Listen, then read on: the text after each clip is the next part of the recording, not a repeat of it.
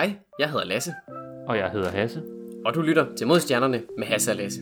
Det her er podcastet, hvor to rumnørder snakker om nyheder inden for rumfart, astronomi og alt derimellem. Så Hasse, hvad skal vi snakke om i dag? Jamen jeg tænker, øh, inden vi lige hopper ind i øh, nyheder og så videre, så kan vi måske lige sige, at vi har nået 9000 downloads. Uh, Wup, wup. sådan. What? Det går stærkt. Ja, det, det er lidt, uhy- lidt uhyggeligt stærkt, vil jeg sige. Det går hurtigt. Så ja, ja, så det øh, ja, allerede nu, vi nærmer os de, de der 10.000, og vi skal til at finde på noget merch, hvis vi skal have noget. Vi må, vi må lave den der konkurrence der med et eller andet. Ja, Send det, vi- fedeste billede ind. Yes. Noget med, noget med en kop eller sådan et eller andet sejt. Det, Ja, ja, det må blive noget Altid noget, en god kop. Ja, man. Og øh, også, øh, ja, du er jo ikke øh, kun i, i, i man siger, Danmark her for tiden, når man vil. I, ikke som, så lang tid nu i hvert fald. Jeg, jeg har nemlig været så heldig at få en uh, praktikplads ved ESA. Så uh, Uh, yeah. yes.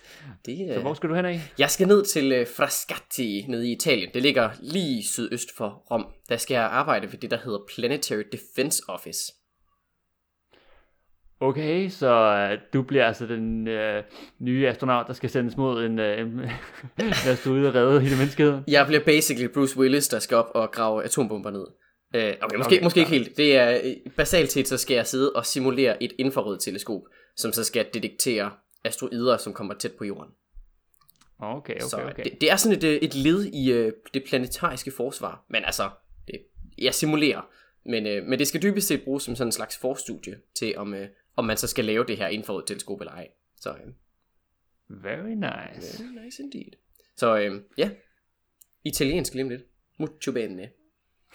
Men øh, fra, fra et øh, europæisk land til et andet, om man vil, så skal vi jo, øh, ja, som alt her for tiden, lige øh, runde hele den her øh, Rusland-Ukraine-situation, fordi det sky- spiller altså lidt over i, øh, i rumindustrien også, desværre. Ja, desværre gør det jo lidt det. Øh, Ja. Så det er jo lidt noget hø. Ja. ja, det må man sige. Udover selvfølgelig alle de uskyldige mennesker, der bliver ramt, så, så prøver vi måske lige at fokusere lidt her på, på rumlighederne i, i den her omgang. Men øh, ja, der, vi har jo i, øh, i Fransk Guyana, i, der har vi i Kourou, byen Kourou, der har vi en øh, Europas Spaceport, hvor der bliver sendt ja, Vega og Ariane 5 op, og forhåbentlig også snart Ariane 6, og så har vi også en opsendelsesplatform til Soyuz-raketter, som er sådan et samarbejde med Roskosmos, øh, som har det her, den her aftale her. Og givet den øh, nye situation, der er her i, i Europa, så har øh, Rusland så øh, med Roskosmos valgt at lukke for flere opsendelser for Soyuz øh, fra, fra fransk ærner af. Og der var ellers ja, øh, to Galileo-satellitter, de her ja, GPS-satellitter fra, fra Europa af, som snart skulle op med en Soyuz her i, i april måned, men det, øh, det ser altså ud til, at det bliver lidt noget, man skal vente på. Roskosmos er ude at sige, at de, de vil gerne have, at øh, det UK, altså det er en af de, ja, Storbritannien skal trække sig fra OneWeb. De har vist en, en majority, i, altså en, en stor del af, af aktierne i OneWeb. Det bliver, det bliver noget spændende at se, hvad det, hvad det skal gøre, fordi de, øh, de vil gerne have, at de trækker sig fra OneWeb, for at de skal sende flere OneWeb øh, øh, satellitter op, ligesom de har gjort førhen af, og ja, hele det her Galileo noget, det bliver også noget råd. Så det, det bliver lidt usikkert her for fremtiden. Jeg læste noget med, at øh, Roskosmos havde trukket deres, øh, deres ansatte i Kourou tilbage til Rusland. De har ligesom øh, forladt deres stationer, eller hvad man nu skal sige. Ja, det kan man godt sige. Ja, ja vi, jeg var jo lige dernede her for at par så vi har nok været nogle af de, de sidste, der har set. Øh, hvis sige, folk, vi så folk, der var i gang med at arbejde derinde på, på den næste opsendelse, og det, øh, ja, det er lidt skørt, at jeg kan selvfølgelig godt forstå det. Der er ting, der spiller over i rumindustrien, men det er stadig lidt mærkeligt, det her. Men ja, og så er der selvfølgelig også i den nærmeste fremtid, sådan hen over sommeren, så har vi jo ExoMars. Ja, som jo blev udskudt øh, tilbage i 2020, var det ikke sådan? Ja, den, Ja. den blev nok også, øh, det bliver nok lidt svært at, at fortsætte med den Ja. lige umiddelbart. Ja, fordi den skulle altså op her i ja, øh, juli og august her i øh, 2022. Øh, og det er så, ja, det er et samarbejde mellem ESA og Roscosmos. Der er den her rover, og der er en lander. Øh, og det, øh, det ser nok ud til, at det bliver forsinket igen til 2024. Der er typisk sådan Ja, ikke- det launch vil- window. Ja, det må vel være næste. Der går hvad, en øh, halvanden år imellem, eller hvor meget er det? Nej, lidt mere. Ja, ja, lidt mere end halvanden. Ja, de har noget 5-26 måneder Ja. mellem, øh, ja. Ja, de... Øh... Oha. Ja, Ja. Det, det er træls, at det skal gå ud over øh, videnskaben, men altså... Ja, det, det er der ikke så meget at gøre ved. Vi må øh, afvente os og se, hvad der sker, I guess. Og apropos øh, ting, som, øh, som sådan lidt, øh, lidt går i ged, så øh, er det jo her i optagende stund i morgen, at øh, der er en, øh, en øvre stadie af en raket, som øh, ramler ind i, øh, i månen. Ja, vi nævnte det om for et par episoder siden om, at der var den her, ja, et, man regnede med, at det var en gammel SpaceX upper stage, som øh, var på vej. Det, øh, det har man så fundet ud af, at det er det nok ikke. Passer i hvert fald ikke lige med, øh, med, med hvornår den er blevet sendt afsted og sådan noget. Det er sandsynligvis en kinesisk raket. Øh, en eller andet øvre stadie af den. Okay. Så øh, ikke at det gør den store forskel, men altså, det- den, den ramler ind i månen, ja, i morgen. Der er ikke rigtig nogen, der kommer til at se det jo, det, det er bagsiden, så det, den er ikke så, øh, ikke så, så observeret, kan man sige. Ja, vi har heldigvis nogle af de her satellitter omkring månen. Det kan være, at de måske kan, kan spotte et nyt hul, men altså, vi forventer ikke, ikke det store. Men øh, det var bare lige en, en opdatering, det er altså her, øh, ja, så når podcastet øh, nu kommer ud, så har den jo nok ramt ind. Så må vi se, om der kommer nogle opdateringer fra bagsiden af månen. Men fra raketter, der smadrer ind i månen, så kan vi lige hoppe øh, til noget lidt mere jordnært, nemlig brevkasse med Hasse og Lasse. Der har vi nemlig fået et, øh, endnu et, øh, et brev fra Torben. Torben han skriver, Hej Hasse og Lasse. Jeg har lige set, at Marsbilen er ved at miste sine hjul på grund af korrosion, og det ser da ret voldsomt ud. Kan og har det indvirkning på de kommende missioner, der skal opsamle og bringe prøver tilbage fra Mars? Sidst jeg sendte til jer, spurgte jeg om radiatoren på James Webb Space Telescope. I fortalte, at den virker via stråling. Men når det nu infrarød stråling, som det er, man prøver at undgå, er det så ikke en øh, lysforureningskilde? Hvis ikke, hvordan undgår man så den, øh, den stråling? P.S. Har I set James Webbs selfie? Det er da ret cool. Tak for det gode arbejde. Keep up the good work. Ja, men uh, tusind tak for det gode spørgsmål, Torben. Uh, ja, de gode spørgsmål i flertal. Jeg kunne måske lige starte ud med, med Mars-hjulet der. Det er nemlig et, uh, et rigtig godt spottet der, fordi Curiosity, som jo har kørt på Mars siden ja, 2012, uh, er lige så stille ved at have mistet flere og flere dele af, af sit hjul. Ja, der vil være en god del huller i og sådan noget. Det, det ser lidt, lidt smadret ud efterhånden. Ja, ja hvis, det var, hvis det var mit dæk på min bil, så ville jeg nok lige få det skiftet meget hurtigt. Ja, den har så også været i gang siden, hvad, øh, 2012, eller hvor- hvornår ja, er lige det? præcis, ja. Ja, ja, Ja. så jeg tænker 10 år, hvor man kører rundt deroppe, det er så også okay. Ja, det, det gør noget. Terrænet er lidt hårdt. Der er både sand, sten og ja, lignende ting. Og så når man altså har været deroppe, og så med en god del vind, man lige drysser ind over, så begynder det altså at tære lidt på hjulene.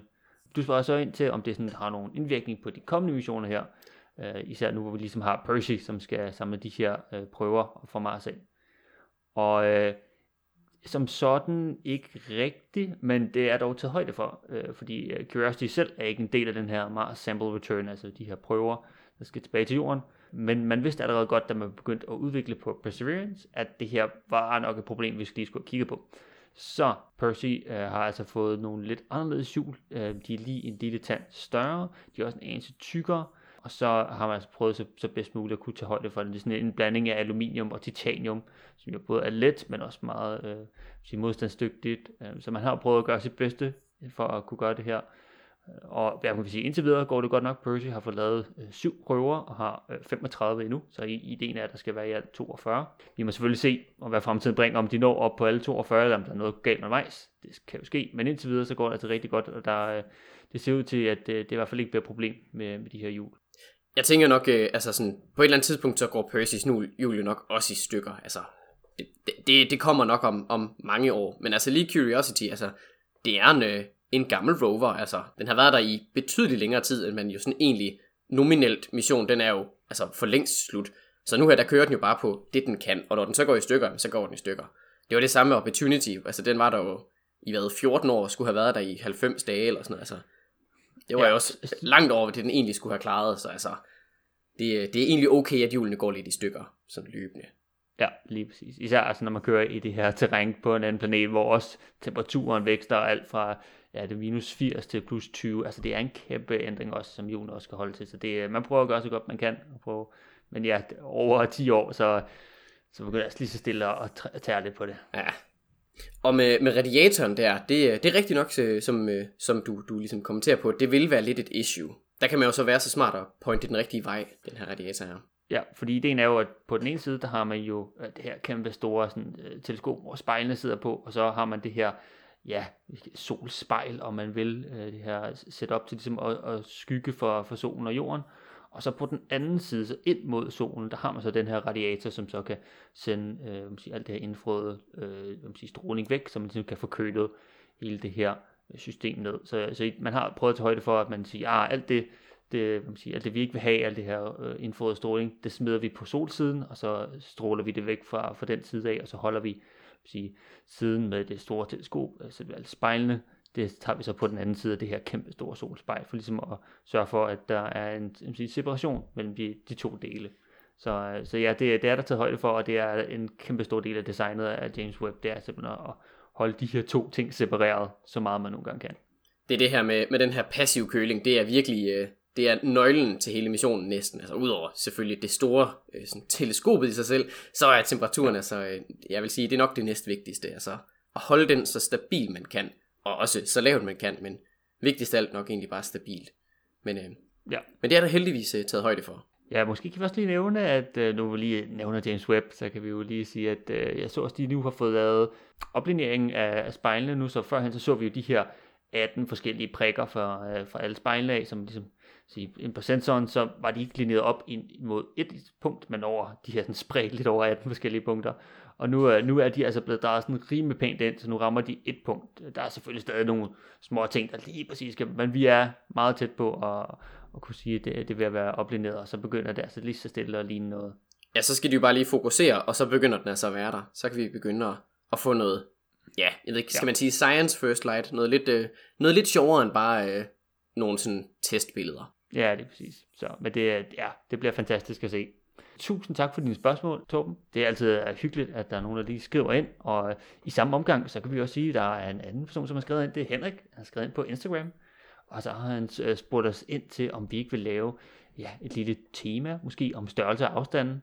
Og så måske også lidt omkring, hvorfor er det lige Nordstjernen altid står i nord. Jeg har prøvet lidt at, at sammenfatte lidt, lidt svar der, så jeg har siddet lige og, og regnet en smule og sådan noget. Så den med Nordstjernen, øh, hvorfor den ligesom står i nord, og alle andre stjerner, de ligesom bevæger sig rundt om, den er sådan, ikke man skal sige lige til øh, i gåsøjne, men altså, så, så sådan dybest set, så skal man jo se på det, som at alle stjerner jo sådan står stille. De bevæger sig ikke rigtigt. I hvert fald ikke sådan, på menneskelig tidsskala, der, der står de stille. Øh, jorden derimod, den drejer jo rundt. Den, øh, og den akse, den ligesom drejer rundt om, den peger ikke, hvad skal man sige, lodret op i forhold til, øh, til sådan dens bane rundt om solen, men den, den vender en lille smule cirka 23 grader. Øh, det er det, der gør, at vi får årstider og sådan noget. Den retning, den ligesom peger, det er mod Nordstjernen. Næsten.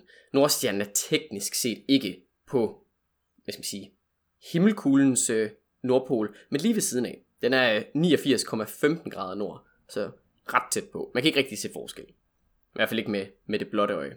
Øh, tilsvarende på den sydlige halvkugle, der har man også en, en sydpol. Der er bare ikke nogen stjerne, der ligger i nærheden. Så hvis man er nede på sydpolen, er det lidt sværere at navigere. Men altså, man kan sådan mere eller mindre finde det. Titlen som Nordstjerne, den, den går sådan lidt på tur. Det er jorden, den, den præciserer. Man skal forestille sig lidt, jorden, den, altså det er jo den her kugle, den, den står lidt som sådan en snortop. Så står den sådan og præciserer, hedder det. Altså den sådan snor rundt. Altså det, den akse, den ligesom peger. Øh, heller altid 23 grader, men altså den, den retning, den peger, den ændrer sig en smule. Den her sådan omgang, en præcision, det tager lang tid. Altså vi snakker 26.000 år, før at den kommer en, en gang rundt. Men det vil så ja. sige, at øh, lige nu er det Polaris, som den egentlig hedder, der, er, ja, der har titlen Nordstjernen. Men øh, for en 4.000 år siden var det en helt anden stjerne, og om 4.000 år, så er det igen altså en helt anden. Det, øh, det varierer altså. Og altså tilsvarende nede sydpå, så kommer der også til at være et tidspunkt, hvor der er en sydstjerne, som man kan sige det sådan. Ja, så, så det er lidt omkring den her nordstjerne. Og så er der jo det her med ja, størrelse og afstanden. Det er lidt, uh, den er måske sådan lidt, lidt åben, vil nogen måske sige. Ja, øhm. den, øh, det, det, den er svær at, at sådan forklare, uden at have det visuelt, vil jeg sige jeg har prøvet at sådan lidt... Øh, altså hvis man nu øh, sådan skal lære ting ned, så er det lidt, lidt mere håndgribeligt. Og så, så prøvede jeg lidt, lidt forskellige størrelser, sådan, hvis man nu sagde, at øh, jorden var en appelsin eller et eller andet. Øh, men det, det er for stort. Så jeg har prøvet at gøre det endnu mindre. Så hvis man nu øh, tager hele jorden, den er cirka 12.000 km på tværs. Hvis du så skal den ned til at have samme størrelse som et sandkorn, det er cirka en millimeter, øh, så begynder vi at være i størrelse, man sådan kan arbejde med. Øh, så, så jorden er nu et sandkorn i størrelse lige omkring 1 mm. Månen til sammenligning, den er cirka på størrelse med et støvkorn. Ja, vil komme til at kredse rundt om jorden i cirka 1,5 cm afstand. Så det, det, er ret småt. Så har vi solen. Den øh, har cirka samme størrelse som en billiardkugle, små 10 cm. Øh, og den er cirka 6 meter væk. Yes. Ja, det, er, det, det kræver lidt af det der fakt, tænkte men jeg, jeg kan godt lide det, det er en god idé. Ja, når vi så alligevel er på den her skala her, jeg ved ikke om folk er klar over det, men lyset, det, det er jo altså, det, er det hurtigste, der kan bevæge sig i, i, i universet. Og det bevæger sig med de her 300.000 km i sekundet. Det vil sige fra normalt så fra solen til jorden, der tager det cirka 8 minutter for lyset at rejse. På den skala, vi arbejder med her, så, øh, så er det noget langsommere. Det er faktisk omtrent den samme, øh, den samme hastighed som en øh, havesnegl. Sådan en helt almindelig skovsneglsagtig ting.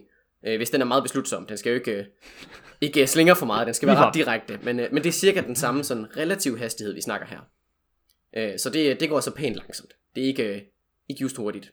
Øh, så skal vi sådan, hvis vi så øh, zoomer lidt ud og kigger på sådan solsystemet som helhed, så er, er Pluto, den er cirka en 232 meter fra den her poolsol. Så øh, skal du så lige øh, nogle 100 meter væk, før du så har Pluto, som jo i øvrigt også er altså sådan støvkorns størrelse. Øh, og så, hvis du så skal ud til kanten af solsystemet, så, øh, så skal du en cirka 900 meter, øh, altså i, på tværs, så 400 meter længere ude. Øh, så det er altså, øh, ja, du har cirka en kilometer på tværs, det er solsystemet, og inde i midten, der har du en, en billiardkugle størrelse stjerne. Det er, det er solsystemet. Hvis du så gerne vil sådan, ja, gå lidt mere interstellart, så, øh, så den nærmeste stjerne, Proxima Centauri, som vi har snakket om mange gange før, den er, den er 4,2 lysår væk. I, I den her skala her, der er det cirka 2.000 km.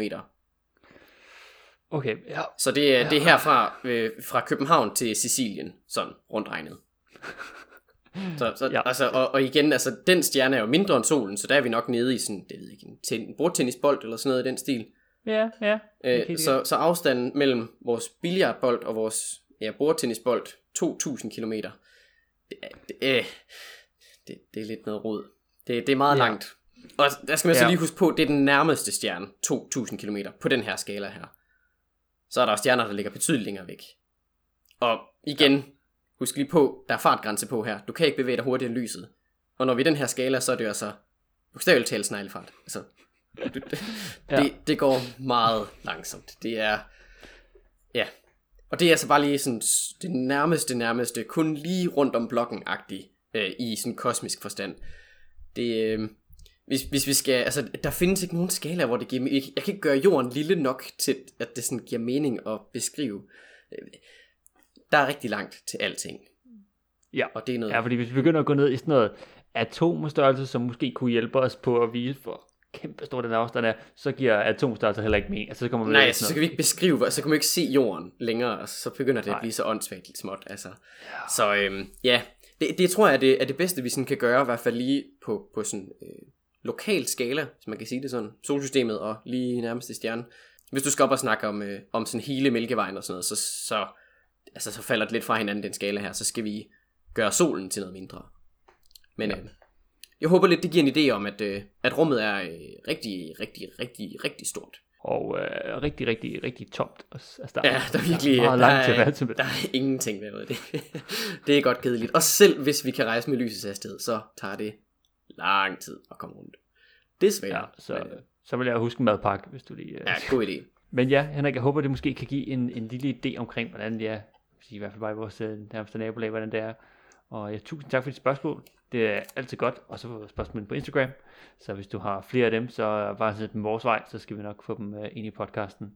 Men uh, måske fra, ja, nu har vi været lidt omkring uh, de nærmeste stjerner, så kan vi uh, snakke lidt omkring en artikel, jeg har læst, som handler om, ja, det der førhen var en stjerne, men nu er blevet til et sort hul. Uh, funky. Hvad, yeah. hvad sker der her? Yes, men det er simpelthen et hold forskere, blandt andet fra Finland af, som har kigget på et øh, binært system, så altså et øh, system, hvor der er to øh, ting i. Der er et sort hul, og så er der en anden stjerne ved siden af. De kredser så om øh, et fælles midtpunkt. Det ligger ret tæt på, på, det, på det sorte hul, fordi det sorte hul er ret stort. Øh, ideen er så, at øh, de har så fundet ud af med for nogle observationer, øh, at det her sorte hul roterer, altså den rotationsakse, det er ligesom vi, vi måske har snakket lidt omkring med, med jorden, der den her hældningsakse ligger på 23. På det her sorte hul, så er det minimum 40 grader for det orbitale plan. Lidt, altså ja, lidt ligesom med jorden er 23, så er det altså bare 40 grader her. Uha, det er jo ja. det er ret meget. Hvad er det? Uh, Uranus den hælder uh, 97, så det er sådan lidt en mellemting mellem... Ja, lige præcis. Det er, det er godt sted lige midt imellem, ja. Og det er, så, det, altså, det er en, en minimum her. De er ikke helt præcis sikre på, hvor meget mere den hælder, men som minimum, så det er i hvert fald 40 grader.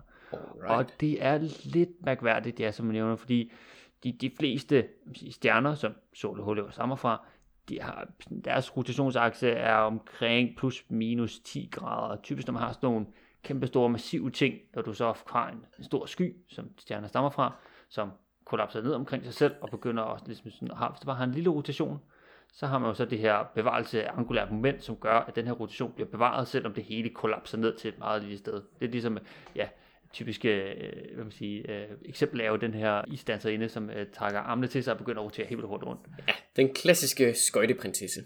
Yes, det er simpelthen så hyggeligt. Men, men så ideen er jo så, at når den så roterer sammen, så kommer det til at være i et plan.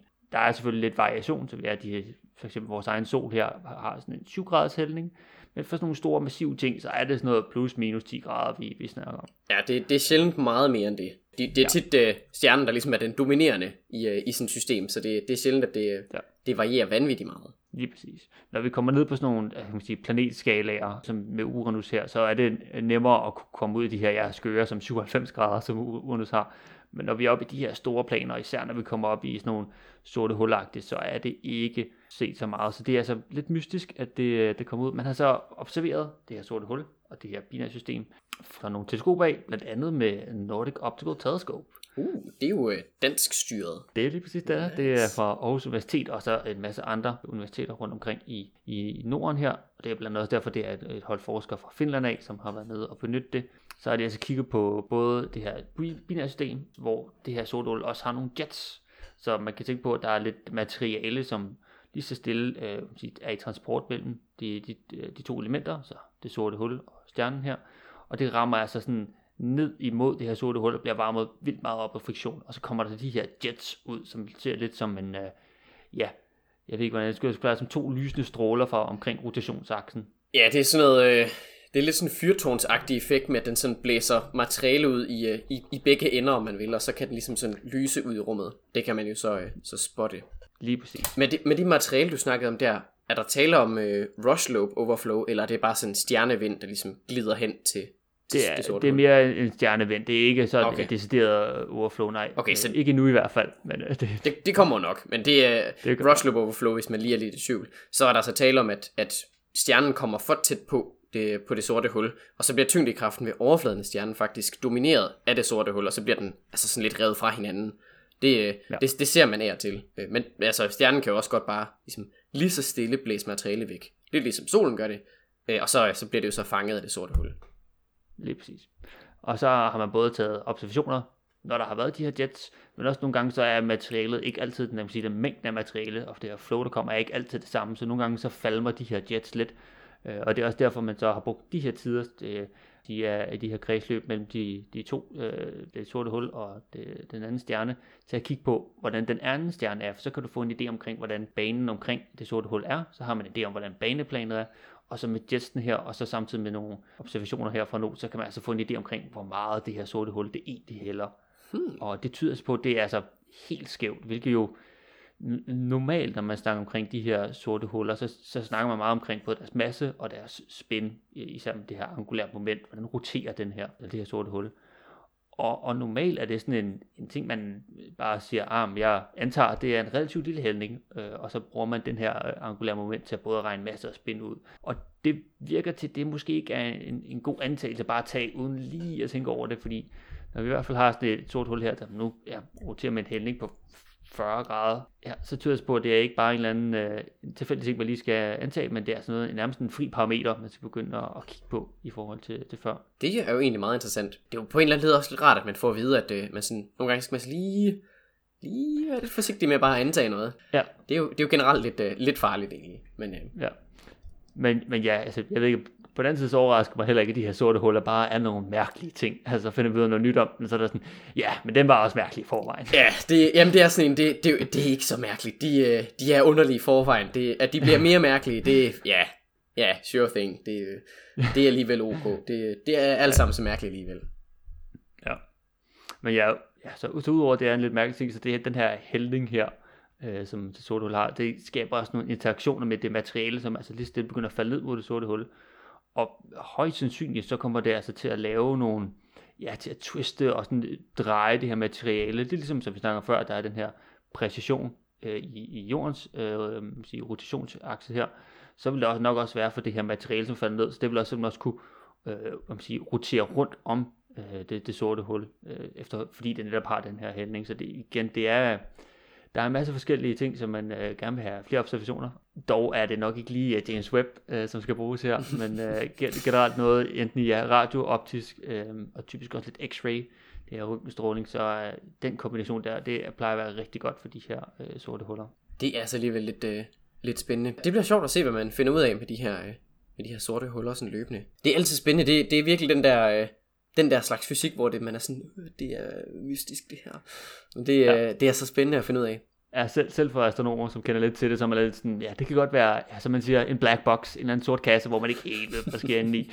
Det er virkelig, uh, måske en sort kugle er måske... Ja, måske en sort, uh, sort kugle for, for en sort kasse. Det, okay. det er ellers uh, det fedeste, når man har et eller andet sådan, om det virker. Vi ved ikke hvordan, men det gør det. Det er lidt det samme her, udover vi ikke ved, hvordan det virker. Det er bare mysteriekuglen, altså, så kan man undre sig over, hvordan det lige fungerer. Men det, uh, ja, forhåbentlig lærer vi mere og mere om dem, som tiden går. Det kan være, at det kan være, at James Webb er, alligevel er med. Man ved jo aldrig. Det kan være, at den laver nogle fede infrarøde observationer af en, øh, en, en kompagnon eller et eller andet, en følgestjerne. Og så lærer vi et eller andet ja. spændende ud fra det alligevel. Det, øh, det kan godt tænkes. Jeg tænker ikke, vi har så mange flere nyheder til jer den her gang. Så jeg vil bare sige tak, fordi I lyttede med. Hvis I har ris, ros, ting vi skal snakke om, gode spørgsmål, billeder af sorte huller eller raketter, der smadrer ind i månen, så øh, kan I sende dem til os på modstjernerne, gmail.com. Eller du kan sende det til os inde på vores øh, Instagram. Du kan enten slide ind til DM's, eller bare øh, uh, droppe en kommentar. Og uh, du kan selvfølgelig følge os derinde også, hvis du har lyst. Og så uh, kan du selvfølgelig følge os på din yndlingspodcast tjeneste. Vi snakkes ved næste gang.